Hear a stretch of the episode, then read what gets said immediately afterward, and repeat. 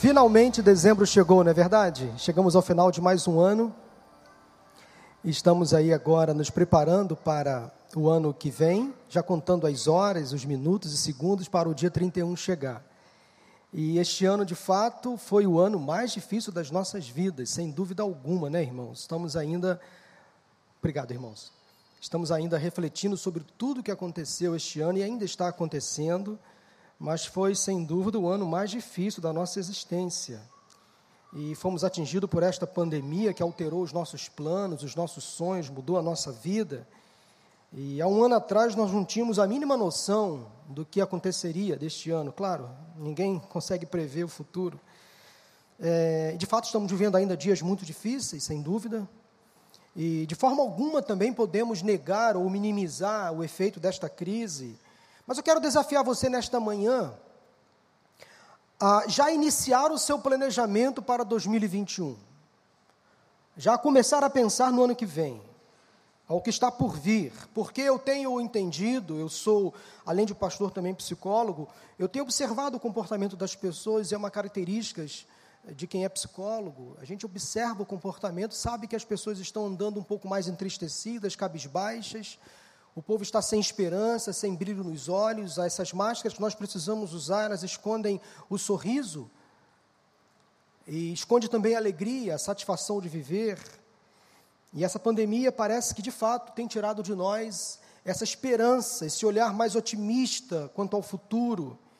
Há muitas pessoas achando que é daí para pior, e não tem mais solução, não tem mais jeito, a gente só vai viver de tragédia em tragédia, e não temos mais que fazer planos, não temos mais que sonhar.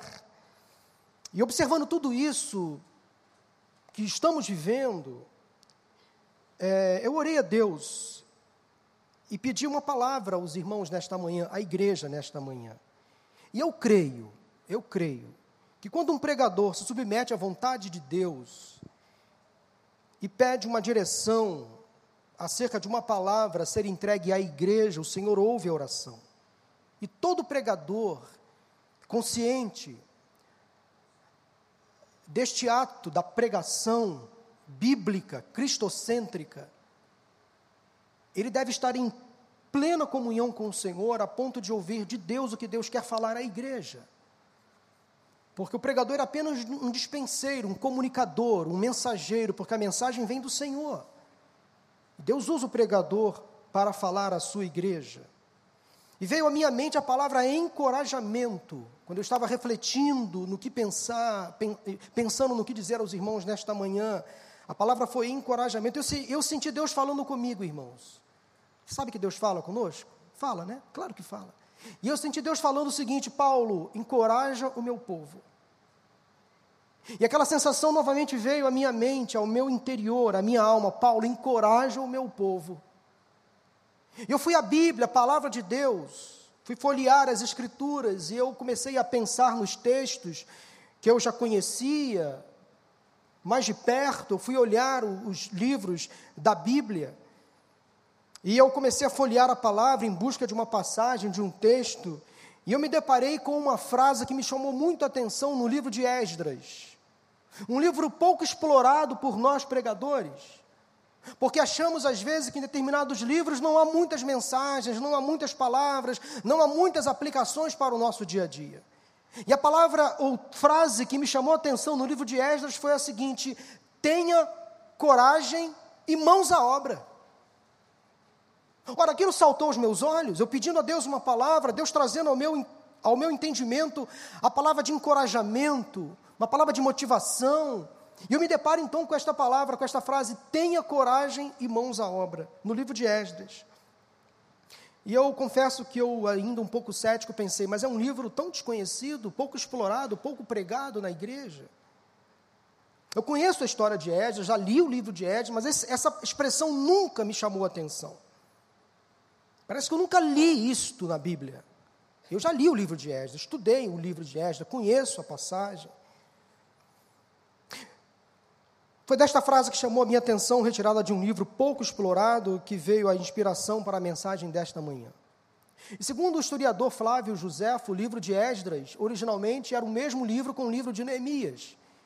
E esses livros eles eram, eles eram uma continuação do livro de dois Crônicas. O livro de Esdras foi escrito por Esdras, escritor, escriba, sacerdote em Israel. Ele foi compilado por volta do ano quatrocentos e cinquenta antes de Cristo. Ele foi escrito basicamente para relatar o retorno do povo de Israel do exílio na Babilônia. Quando o Império Persa dominava o mundo naquela época, o rei Ciro, que era um bom rei, ele permitiu que boa parte dos judeus exilados na Babilônia voltassem para Jerusalém. Então o livro trata basicamente do retorno do povo do judeu do exílio e, obviamente, as consequências do afastamento de Jerusalém. O livro pode ser dividido da seguinte forma: nos dois primeiros capítulos, nós vamos entender, então, o retorno do povo judeu. Os capítulos três a seis tratam da reconstrução do templo de Jerusalém, que havia sido destruído, e com a destruição do templo houve também um afastamento da adoração, do culto, uma reconstrução também do culto em Jerusalém. Os capítulos sete e oito, o retorno de mais exilados, agora acompanhados de Esdras. E, finalmente, os dois últimos capítulos, o nove e o dez, registram a forma como Esdras, ao retornar do exílio com outro grupo de judeus exilados, Esdras se deparou então com um problema adquirido pelo povo durante o tempo no exílio, que foi o casamento misto, envolvendo israelitas com pessoas de outros povos. Em síntese, este é o resumo do livro de Esdras. Mas quero ler com vocês hoje o último capítulo, capítulo dez. Esdras, capítulo dez, versículos de um a dezessete. Esdras, capítulo dez, de um a dezessete, diz assim a palavra do Senhor. Acompanhe, abra sua Bíblia, acesse no seu telefone a Bíblia. Enquanto Esdras estava orando e confessando, chorando, prostrado diante do templo de Deus, uma grande multidão de israelitas, homens, mulheres e crianças, reuniram-se em volta dele. Eles também choravam amargamente. Então Secanias, filho de Jeiel, um dos descendentes de Elão, disse a Esdras: fomos infiéis ao nosso Deus quando nos casamos com mulheres estrangeiras procedentes dos povos vizinhos. Mas apesar disso, ainda há esperança para Israel. Façamos agora um acordo diante do nosso Deus e mandemos de volta todas essas mulheres e seus filhos, segundo o conselho do meu Senhor e daqueles que tremem diante dos mandamentos do nosso Deus. Que isso seja feito em conformidade com a lei. Levante-se, esta questão está em suas mãos, mas nós o apoiaremos. Tenha coragem e mãos à obra. Esdras levantou-se e fez os sacerdotes principais, os levitas e todo Israel jurarem que fariam o que fora sugerido, e eles juraram. Então Esdras retirou-se de diante do templo de Deus e foi para o quarto de Joanã, filho de Eliasibe. Enquanto esteve ali, não comeu nem bebeu nada, lamentando a infidelidade dos exilados. Fez então uma proclamação em todo Judá e em Jerusalém, convocando todos os exilados a se reunirem em Jerusalém. Os líderes e as demais autoridades tinham decidido que aquele que não viesse no prazo de três dias, perderia todos os seus bens e seria excluído da comunidade dos exilados. No prazo de três dias, todos os homens de Judá e de Benjamim Tinham, sido, tinham se reunido em Jerusalém, e no vigésimo dia do nono mês, todo o povo estava sentado na praça que ficava diante do templo de Deus. Todos estavam profundamente abatidos por causa da reunião, e também por, porque chovia muito. Então o sacerdote Esdras levantou-se e lhes disse: vocês têm sido infiéis. Vocês se casaram com mulheres estrangeiras, aumentando a culpa de Israel. Agora confessem seu pecado ao Senhor, o Deus dos seus antepassados, e façam a vontade dele. Separem-se dos povos vizinhos e das suas mulheres estrangeiras. A comunidade toda respondeu em alta voz: você está certo. Devemos fazer o que você diz. Mas há muita gente aqui, esta é a estação das chuvas, por isso não podemos ficar do lado de fora. Além disso, essa questão não pode ser resolvida em um ou dois dias, pois, fomos, pois foram muitos os que assim pecaram. Que os nossos líderes decidam por toda a assembleia, depois que cada homem de nossas cidades se casou com mulher estrangeira, venha numa data marcada, acompanhado dos líderes e juízes de cada cidade, para que se afaste de nós o furor da ira do nosso Deus por causa desse pecado. Somente Jônatas, filho de Azael, e Jezeías, filho de Tíquiva, apoiados por Mesulão e o levita Sabetai, discordaram. E assim os exilados ficaram conforme, fizeram conforme o proposto. O sacerdote Esdras escolheu chefes de família, um de cada grupo de famílias, de todas chamadas por nome. E no primeiro dia do décimo mês, eles se assentaram para investigar cada caso. No primeiro dia do primeiro mês, terminaram de investigar todos os casos de casamento com mulheres estrangeiras. Quando lemos um texto assim, ele pode parecer confuso a princípio, distante da nossa realidade, sem aplicações práticas para o nosso dia a dia. Mas é o Espírito Santo quem nos ajuda na interpretação. A Bíblia é um livro com fatos históricos que nos ajudam a viver melhor o presente e a olhar com fé para o futuro. Na Bíblia nós encontramos explicações para o passado, convicções para o presente e esperança para o futuro. Portanto, o passado, o presente e o futuro se encontram na Bíblia, palavra de Deus. Por isso que eu amo as Escrituras Sagradas. É um livro extremamente atual, com histórias de muitos anos atrás. E há importantes lições que eu extraí à luz de oração deste texto que acabamos de ler. E como já estamos, então, olhando para o próximo ano, para dois mil e vinte e um, eu gostaria que você anotasse, guardasse no seu coração algumas lições que Deus colocou no meu coração como metas ou resoluções para o seu ano novo, que já começa hoje. Neste último, ou melhor, neste primeiro domingo do último mês do ano. E essas resoluções ou lições ou metas, vocês já podem colocar em práticas a partir de hoje. E quando um pregador, um pregador se submete à vontade do Senhor, primeiramente Deus fala ao coração do pregador, para que o pregador então possa multiplicar essa palavra para o povo. A primeira lição é a seguinte, anote: seja amoroso, piedoso e compassivo. Seja amoroso, piedoso e compassivo. Deixe-me informá-lo sobre o que está acontecendo aqui nesse texto. O sacerdote Esdras, ele estava muito triste, estava sofrendo por causa do pecado do seu povo. Ele tinha acabado de voltar do exílio com um bom número de judeus, e o regresso à terra natal, a Jerusalém, que deveria ser repleto de alegria, de júbilo, de contentamento, porque estavam há muito tempo distantes da casa deles. Não foi assim que aconteceu. Estavam muito tempo afastados do templo do Senhor, do culto, da adoração. Eles deveriam estar alegres, mas não estavam, porque havia um problema que Esdras deveria administrar. Não poderia esconder aquele problema de Deus. Qual era o motivo para a tristeza de Esdras? O que os israelitas fizeram de tão grave que deixou Esdras nessa situação de tristeza, lamento, amargura, sofrimento? No início do capítulo nove, Esdras é comunicado pelos líderes do povo que muitos judeus, inclusive sacerdotes e levitas, enquanto permaneceram no exílio, não se mantiveram separados das práticas dos povos vizinhos, práticas consideradas repugnantes pelo Senhor. Repugnantes. E dentre essas práticas estava o casamento com as mulheres estrangeiras, chamado casamento misto, que era, à luz da lei, da ordem de Deus, uma violação à ordem do Senhor. Então foi essa constatação que levou Esdras ao sofrimento. Mas veja bem, se casar com uma pessoa estrangeira não era o problema em si, não era. O problema era as práticas religiosas que essas pessoas estrangeiras de outros povos levavam para o relacionamento com os judeus. E os judeus, em vez de influenciar, eles eram influenciados. Então o Senhor condenava as práticas dos povos que não adoravam, que não serviam. Práticas como o paganismo, o politeísmo, a idolatria.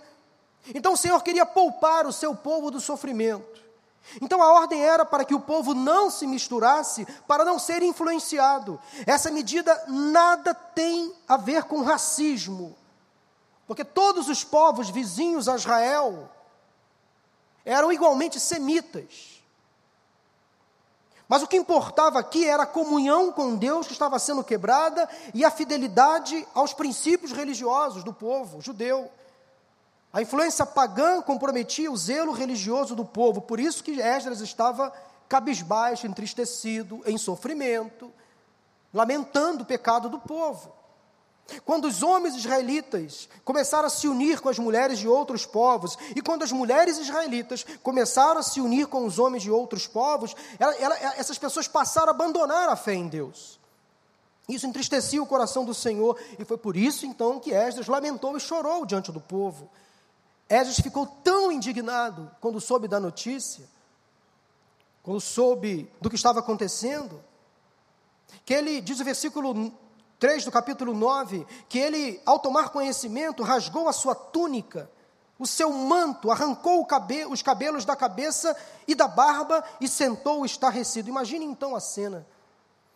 O temor a Deus fez com que Esdras, em oração, lamentasse e chorasse pelos pecados do povo, mas ele chegou um momento que ele foi levar a Deus esse sofrimento. Aí inicia o capítulo dez. Então, passado o momento de choque, de angústia, de catarse, como posso assim dizer, de lamento, Esdras foi fazer o que todos nós devemos fazer quando tomamos conhecimento de algo ruim na nossa vida. Quando tomamos conhecimento de uma tragédia, ou de um irmão na fé, de um familiar, de um amigo, de um conhecido, que está em pecado ou passando por sofrimento.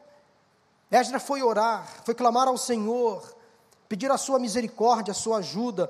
Esdras foi sentir a mesma dor daquele povo que estava em pecado. E agora o que percebemos aqui no início do capítulo dez é um homem de Deus, um sacerdote, um líder naquela nação, arrependido diante do povo, submisso, humilhado, disposto a acertar as contas com Deus.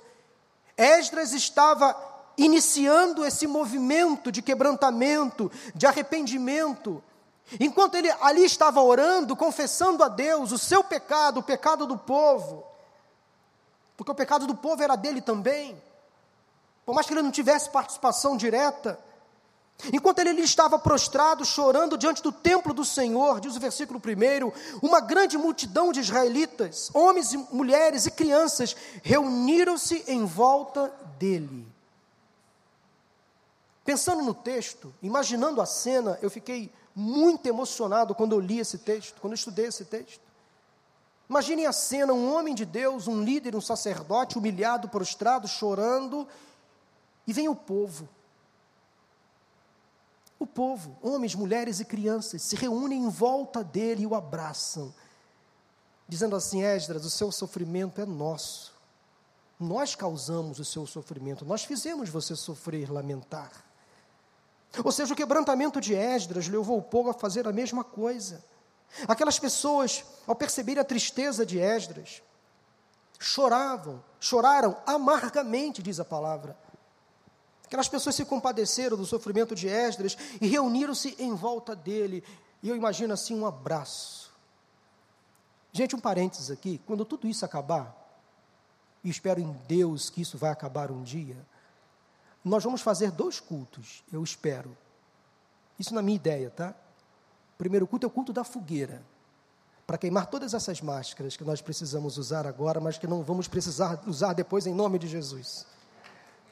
Culto da fogueira. Em nome de Jesus. E sabe qual é o segundo culto que nós vamos precisar fazer? O culto do abraço. Gente, como faz falta abraçar? Fala sério. Eu que sou pegajoso, eu gosto de conversar com as pessoas tocando. Eu não posso mais tocar, nem abraçar, nem apertar a mão. A gente tem que entender que esse é o limite que nós precisamos obedecer, mas culto da fogueira e culto do abraço, está valendo? Amém, vai rolar, em nome de Jesus, quem sabe dois mil e vinte e um, vamos fazer um grande movimento, a gente vai se abraçar, todo mundo já imunizado, essa fase difícil já passou, e a gente vai estar lá glorificando o nome do Senhor, assim eu creio, Deus, faça isso em nome de Jesus. Precisamos voltar a sonhar, coragem, mãos à obra. Mas voltando aqui ao texto, Esdras, ao perceber então o sofrimento do povo, ele sofreu, se compadeceu, o povo chegou junto, abraçou, estava ali chorando amargamente. Meu irmão, minha irmã, o que você faz Quando toma conhecimento que um irmão seu está em pecado e caído, ou quando toma conhecimento que uma pessoa que você ama está fora dos caminhos do Senhor, quando você fica sabendo que uma pessoa da sua família de fé, ou da sua família mesmo, está vivendo uma crise familiar, uma crise no seu casamento, uma crise com os filhos, o que você faz quando vê alguém sofrer em queda, em pecado, em angústia? Você comemora, você sorri, você se alegra, você ironiza, ou você se entristece, você lamenta, você se compadece, você chora. O que você faz? As pessoas estão em sofrimento, muitas das vezes por causa de uma escolha errada, de uma fatalidade, por causa de um pecado alheio, alheio à sua vontade.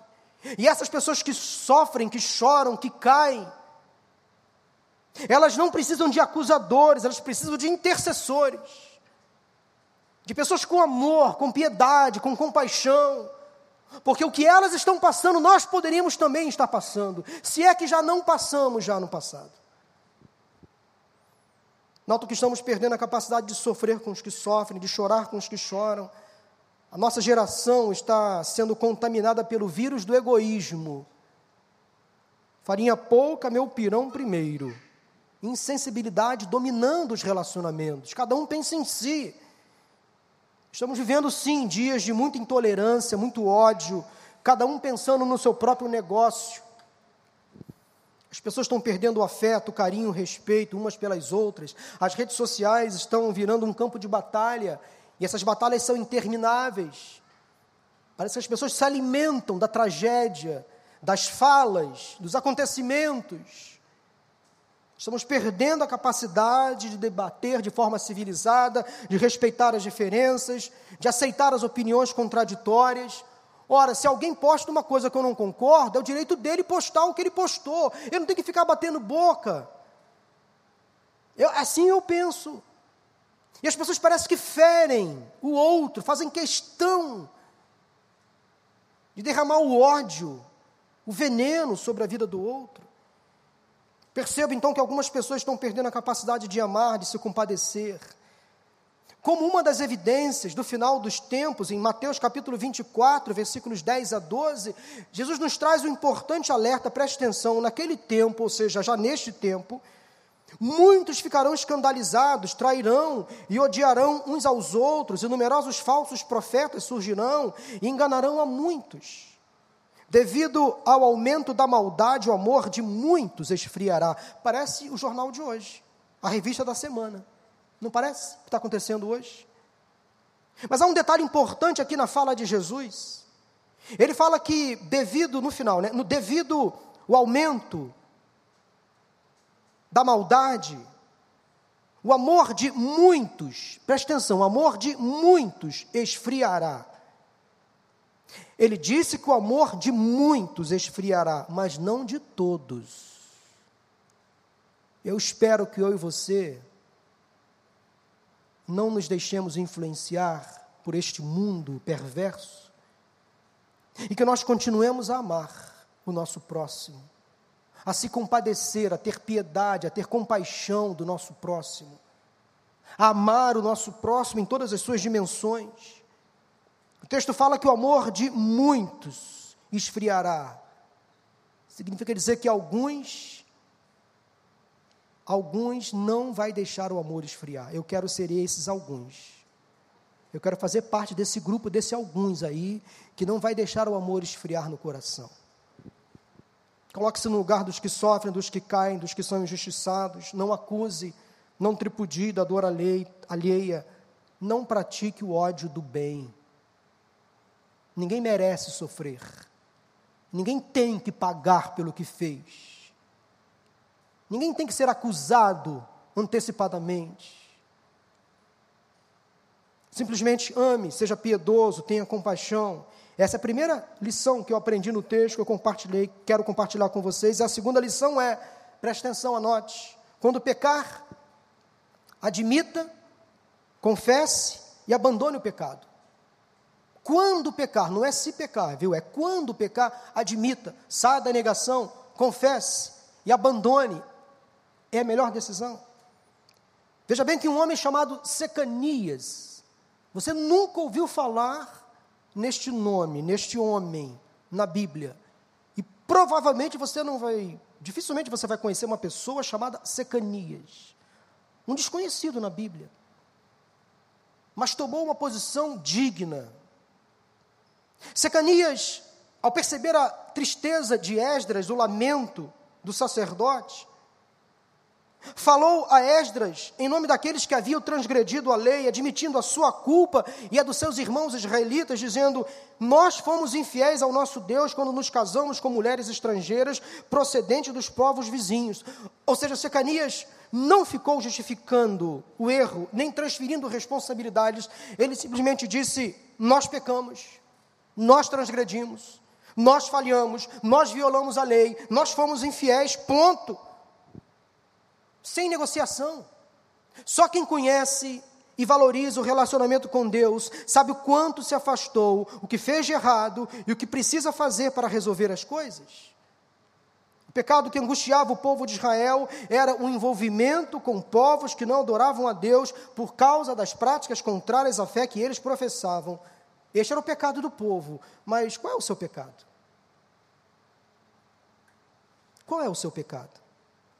O que angustia sua alma? Qual a fraqueza que o Espírito Santo vem sinalizando que você precisa admitir, confessar e abandonar? Porque às vezes, meus irmãos, nós somos muito rápidos, muito rápidos em apontar o pecado dos outros, mas muito lentos em admitir os nossos próprios pecados. Somos rápidos em julgar, somos rápidos em execrar o próximo, em expor as feridas do próximo, mas somos muito letárgicos em admitir as nossas próprias fraquezas e dificuldades. Que façamos a oração do salmista Davi no Salmo cento e trinta e nove, lá no finalzinho: sonda-me, ó Deus, e conhece o meu coração, prova-me e conhece as minhas inquietações, vê se há em minha conduta algo que te ofende, e dirige-me pelo caminho eterno. Mudanças ocorrem na nossa vida quando saímos da negação, reconhecemos os nossos erros, confessamos, seja ao próximo, seja a Deus, e pedimos perdão. Depois que confessamos a Deus, Ele perdoa, Ele esquece. Simples assim. É óbvio que dependendo daquilo que nós fizemos, do erro que cometemos, nós vamos ter que pagar o preço, fazer acertos, ajustes, reparações, mas evitar cair novamente. Porque nós não devemos e nem podemos ficar reféns do erro, do pecado.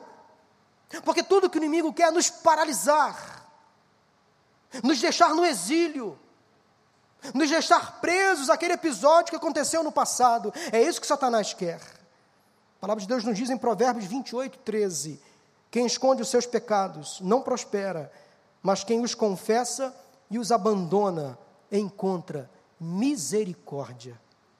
E sabe o que mais? Além de misericórdia, encontra alegria, paz, bem-estar, contentamento, razão de viver, força, motivação, autoestima equilibrada, bem-estar. Eu acho muito marcante as palavras de Secanias que estão no final do versículo dois.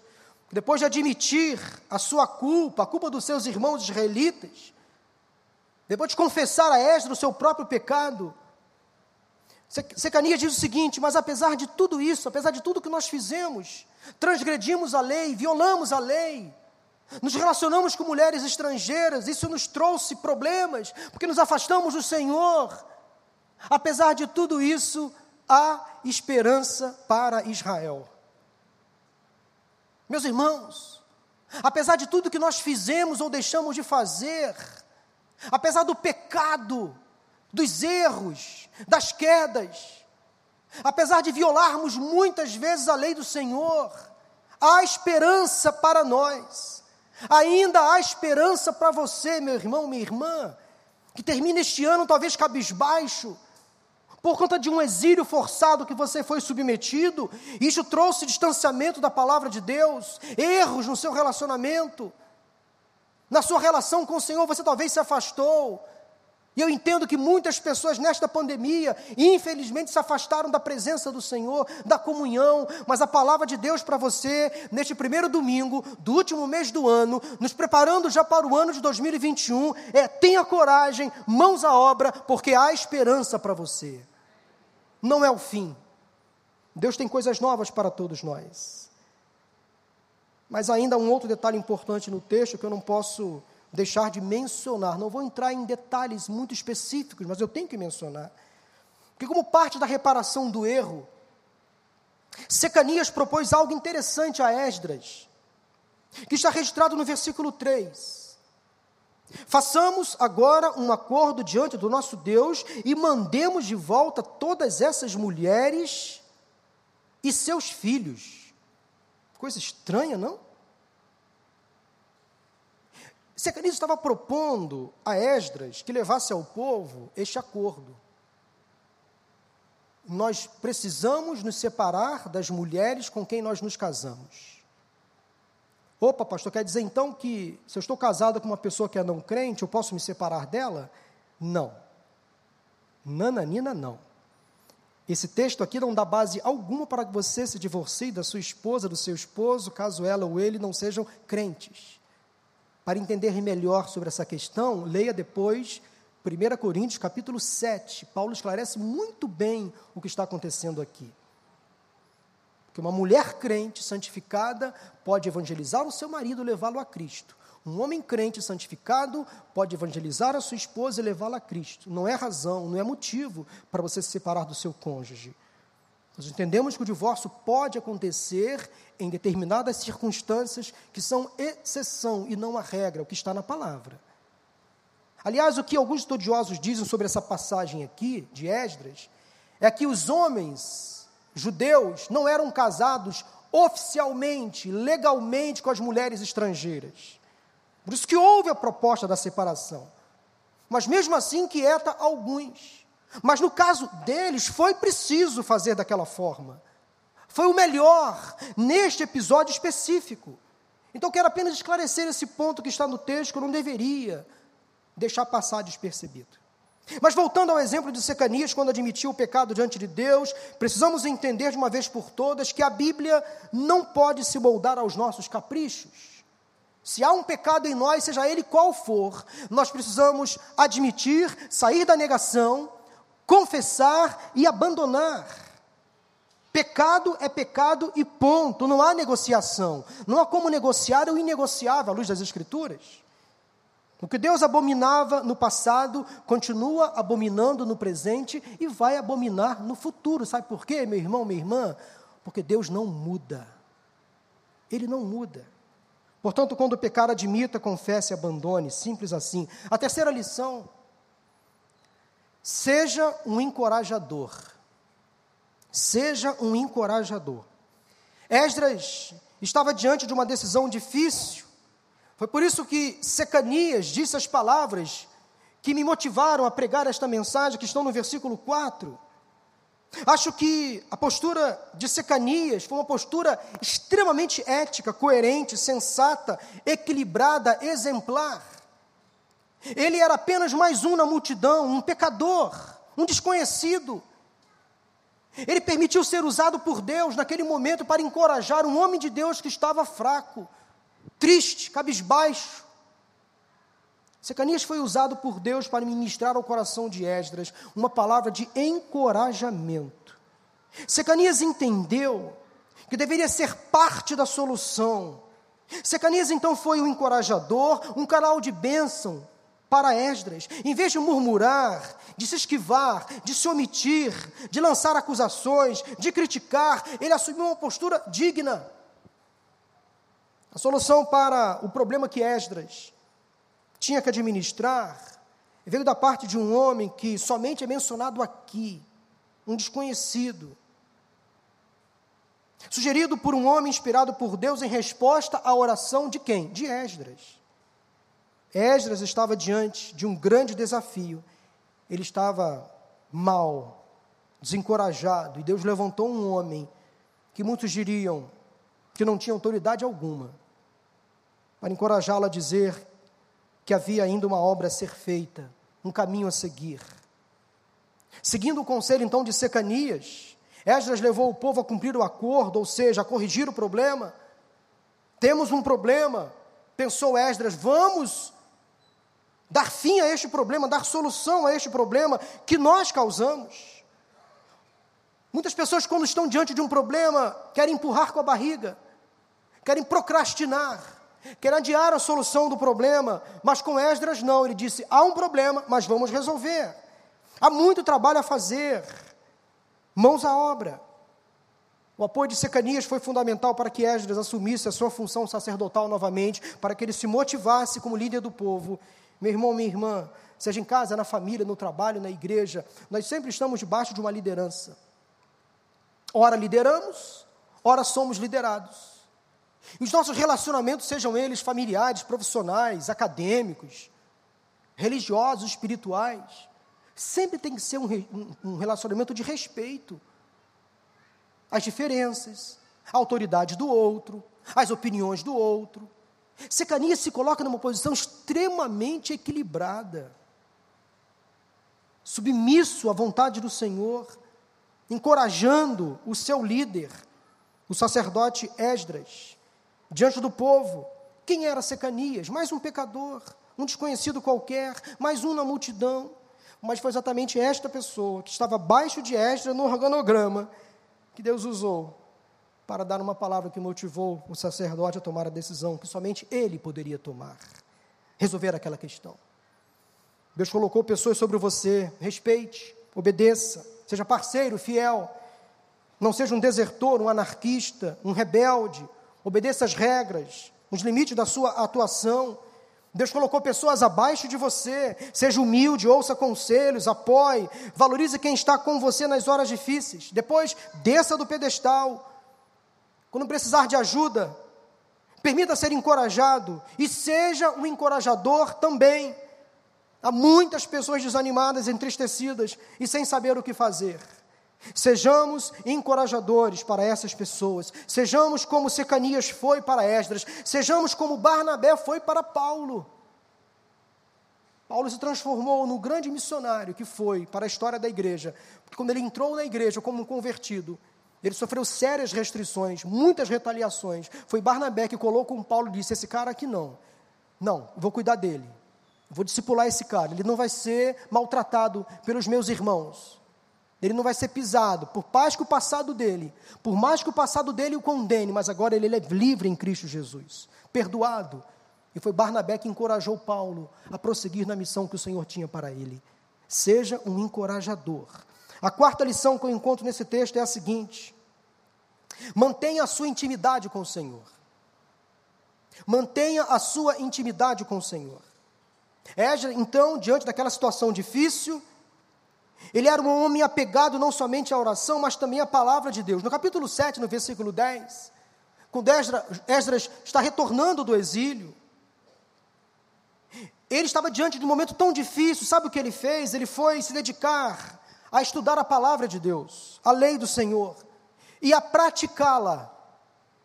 Está no texto. E ele fez mais ainda. Além de estudar a Bíblia, de praticar a palavra, a lei do Senhor, sabe o que ele fez? Ele passou a ensinar a lei para os israelitas. Esdras se transformou num professor da Bíblia. Esdras fez como todos nós devemos fazer quando estamos diante de um momento difícil. Ele foi primeiramente buscar conselho, ensinamento na palavra de Deus, e depois ele foi falar com Deus. Esdras foi para o seu quarto de oração, para a sua intimidade com o Senhor. Ele saiu do lugar aberto, ele saiu do público e foi para o privado. Ele saiu da praça pública em frente ao templo e foi para o quarto orar, jejuar ao Senhor. Meus irmãos, quanto tempo do dia nós passamos lendo a Bíblia? Quanto tempo do dia nós passamos orando, conversando com Deus? Se fizermos aqui uma pesquisa, vamos constatar todos nós que esse tempo é um tempo irrisório, ínfimo. Alguns nem sequer dedicam tempo durante um dia, a oração e ao estudo e a leitura da Bíblia. Eu afirmo isto, sem acusações, mas eu estou afirmando. Precisamos rever os nossos hábitos espirituais. Não precisamos querer as bênçãos do Senhor mantendo os velhos hábitos do passado. Temos que nos posicionar, o tempo necessita.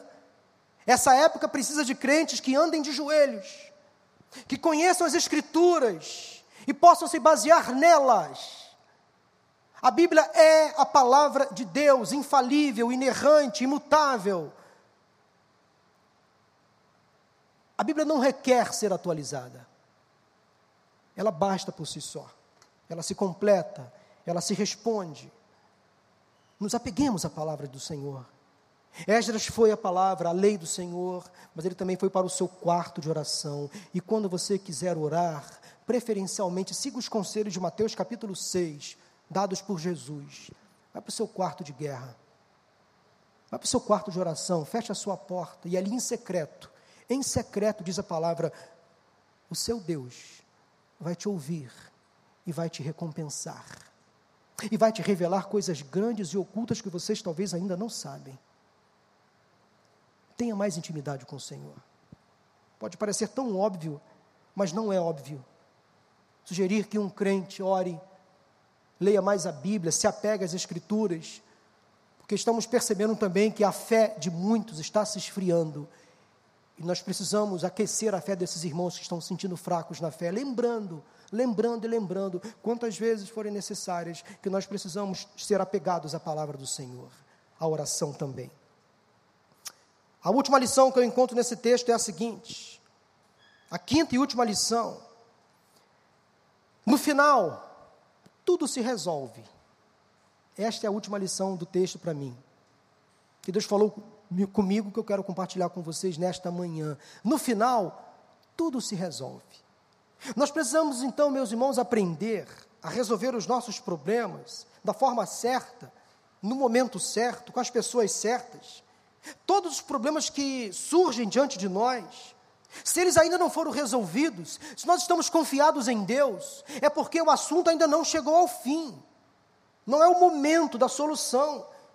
E às vezes nós ficamos tristes, inquietos, às vezes tensos, ansiosos, querendo resolver as coisas do nosso jeito, da nossa maneira, às vezes de forma assoberbada, rápida, de qualquer jeito, mas precisamos entender que o melhor jeito sempre é o jeito do Senhor.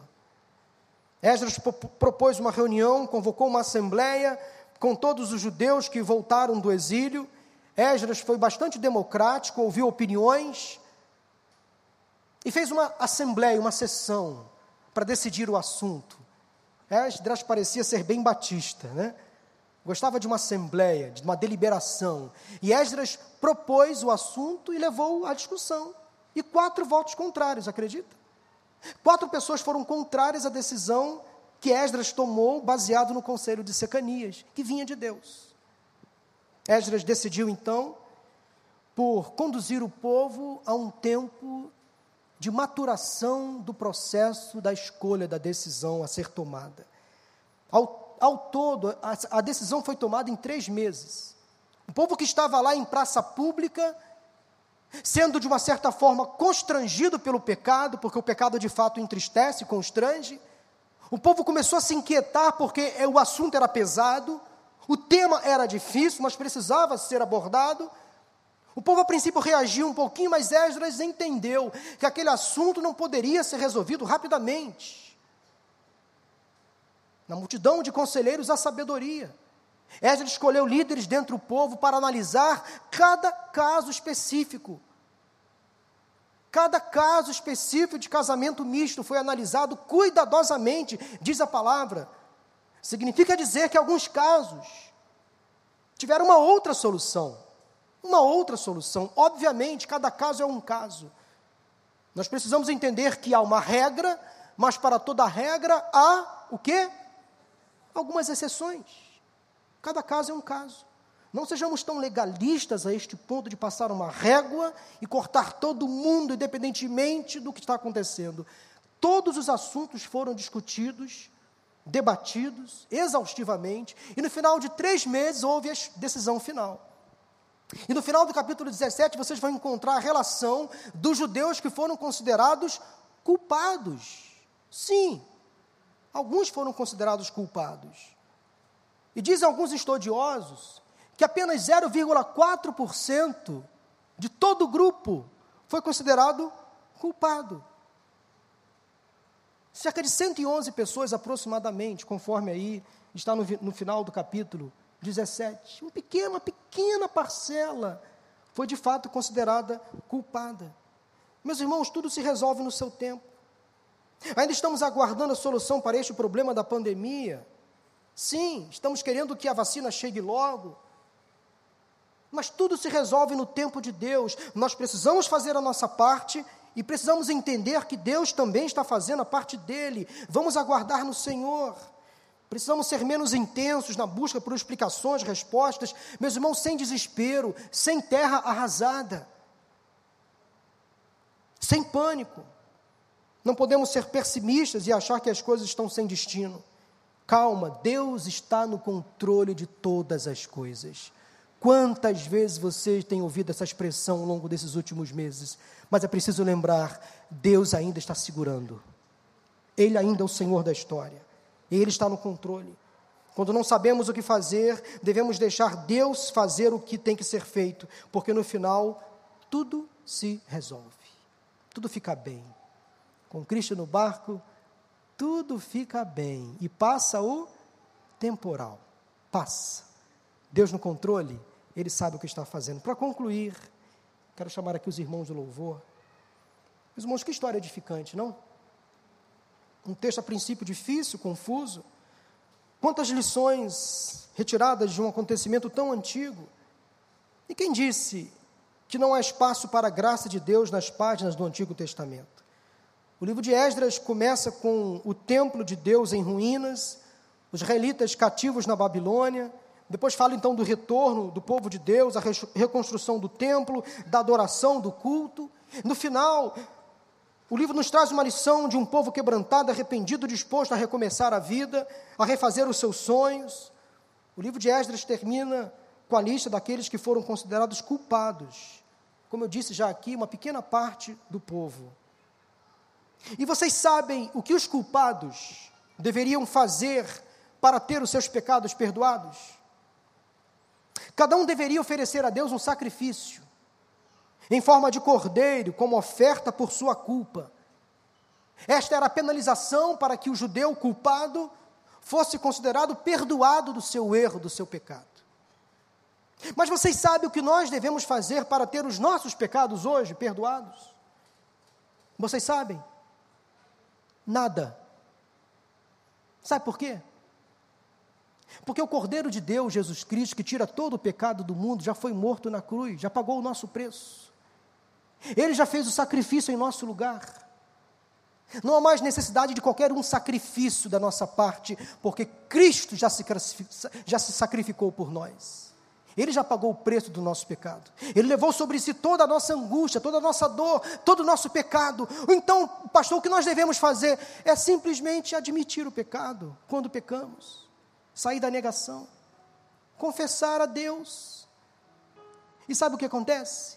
Se confessarmos os nossos pecados, todos eles, do passado, do presente, Ele é fiel e justo para nos perdoar todos os pecados e nos purificar de toda a injustiça. A conta fica zerada, porque as misericórdias do Senhor se renovam a cada manhã, meu irmão, sem culpa, sem culpa. Sem culpa, prossiga, mãos à obra, coragem, há muito o que fazer. Talvez este ano você se desviou, fez coisas erradas, foi para uma terra estranha, se envolveu com pessoas que não deveria.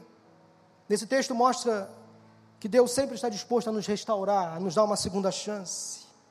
E Deus tem poder para restaurar a sua vida, o seu casamento, a sua família, os seus negócios. Ninguém está tão longe de Deus que não possa voltar para ser restaurado. Quem disse que é para você desistir? Quem disse que não tem mais solução? Quem disse que é para você parar? Quem disse que, essa solu- que esse problema não tem mais jeito? A palavra para você hoje é a seguinte: prossiga. A vida vai continuar, não desista. Sim, vamos ter Natal, vamos ter o Réveillon ou a virada do ano, em nome de Jesus. Você vai terminar este ano, você vai entrar no ano que vem, você vai continuar sonhando, produzindo, criando, sonhando com um ano melhor, fazendo os seus planos. Coragem, meu irmão, minha irmã, mãos à obra, arregaça as mangas da camisa, porque não é hora de parar, não é hora de desistir, não é hora de ficar prostrado, desanimado, caído. Levante a sua cabeça, erga-te do pó, levante-se. Há muito o que fazer, há muito o que viver. Portanto, tenha coragem, mãos à obra, vamos avançar. Esta doença não vai nos paralisar. O Senhor está conosco, no controle de todas as coisas, desta igreja, da nossa família. O mundo está em suas mãos. Ânimo, coragem, força. Vamos prosseguir. Que o seu novo ano já se inicie hoje. Portanto, tenha coragem e mãos à obra. Louvado seja o nome do Senhor. Levante-se, neste momento, vamos louvar ao Senhor. Toda a canção agora, dá tempo. Louvemos ao Senhor. A tua promessa sempre estará de pé, tu és fiel. Descanso em tuas mãos, minha confiança.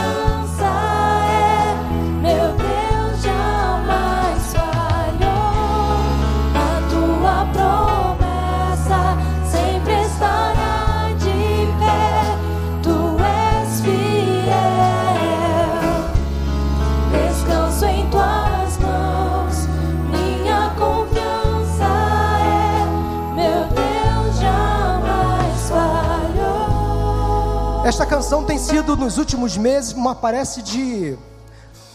Parece que uma espécie de canto oficial, né? De música que tem nos inspirado nesse momento de difícil. Como essa música tem sido inspirada por Deus para nos alentar, para nos encorajar. Deus fala muito através dos louvores, muito. Eu queria que você cantasse essa canção como uma oração que você faça agora para o, para o Senhor. O mundo talvez foi difícil para você, você deu tantas voltas, andou por lugares distantes, mas agora você é encorajado a prosseguir, a vida não vai parar. Deus te abraça, te acolhe e fala assim: tenha coragem, mãos à obra. Vamos cantar do início, Julie, vocal, vamos lá, Tuda. Dei tantas voltas e não, os muros não vieram ao chão, mas o meu Deus jamais falhou.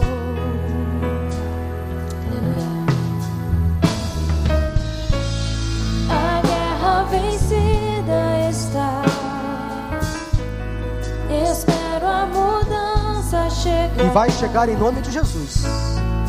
Pois o meu Deus jamais falhou. E não vai falhar, Ele está no controle de todas as coisas.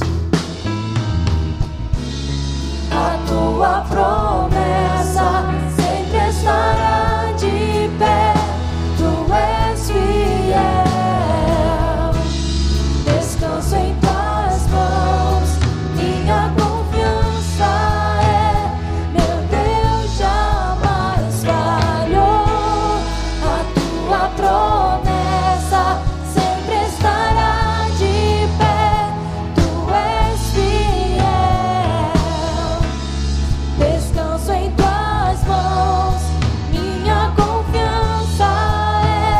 Meu Deus jamais falhou.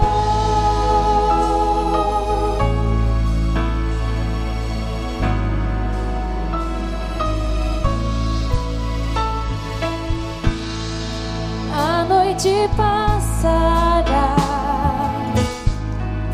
tudo se cumprirá. Essa fase vai passar em nome de Jesus. Te louvarei mais outra vez. Em nome de Jesus. Jesus, teu amor por mim é suficiente. Te louvarei mais outra vez.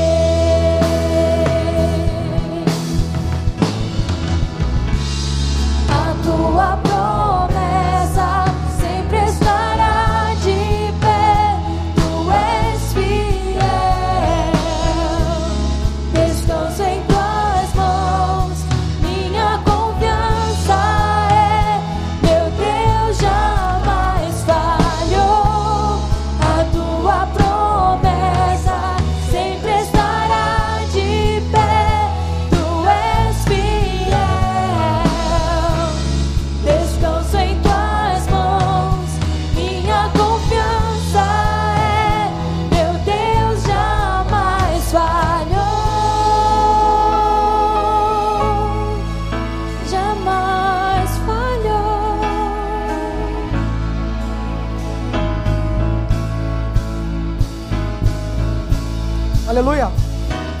Bata palmas ao Senhor no ritmo da canção,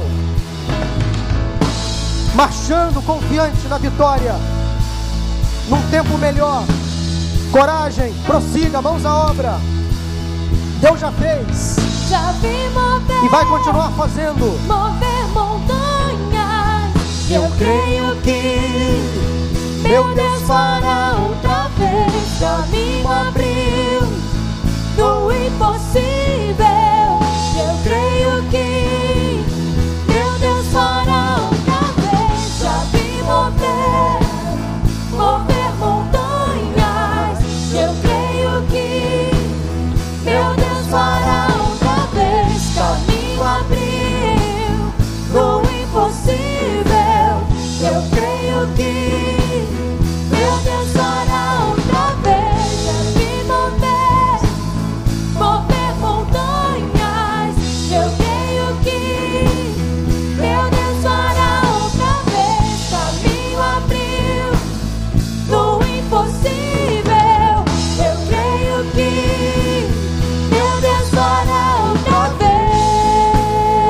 Aleluia! Meu Deus fará outra vez.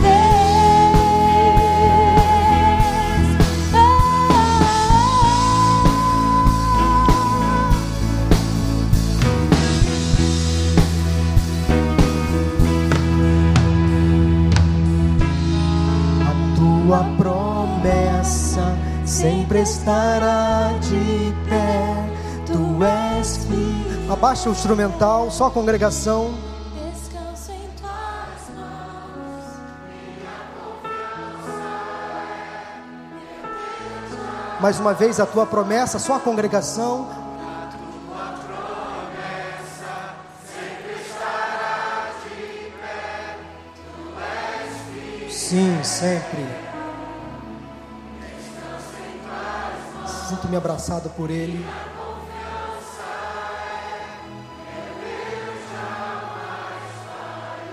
Esta é a nossa oração.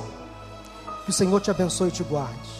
Que o Senhor faça resplandecer o seu rosto sobre ti e tenha misericórdia de ti. Que o Senhor faça resplandecer sobre você o seu rosto e te dê a paz. Tenha coragem. Mãos à obra. Vamos prosseguir. Não é hora de, de parar. Bom domingo em nome de Jesus. Até domingo à noite, dezenove horas, em nome de Jesus. Vamos em paz.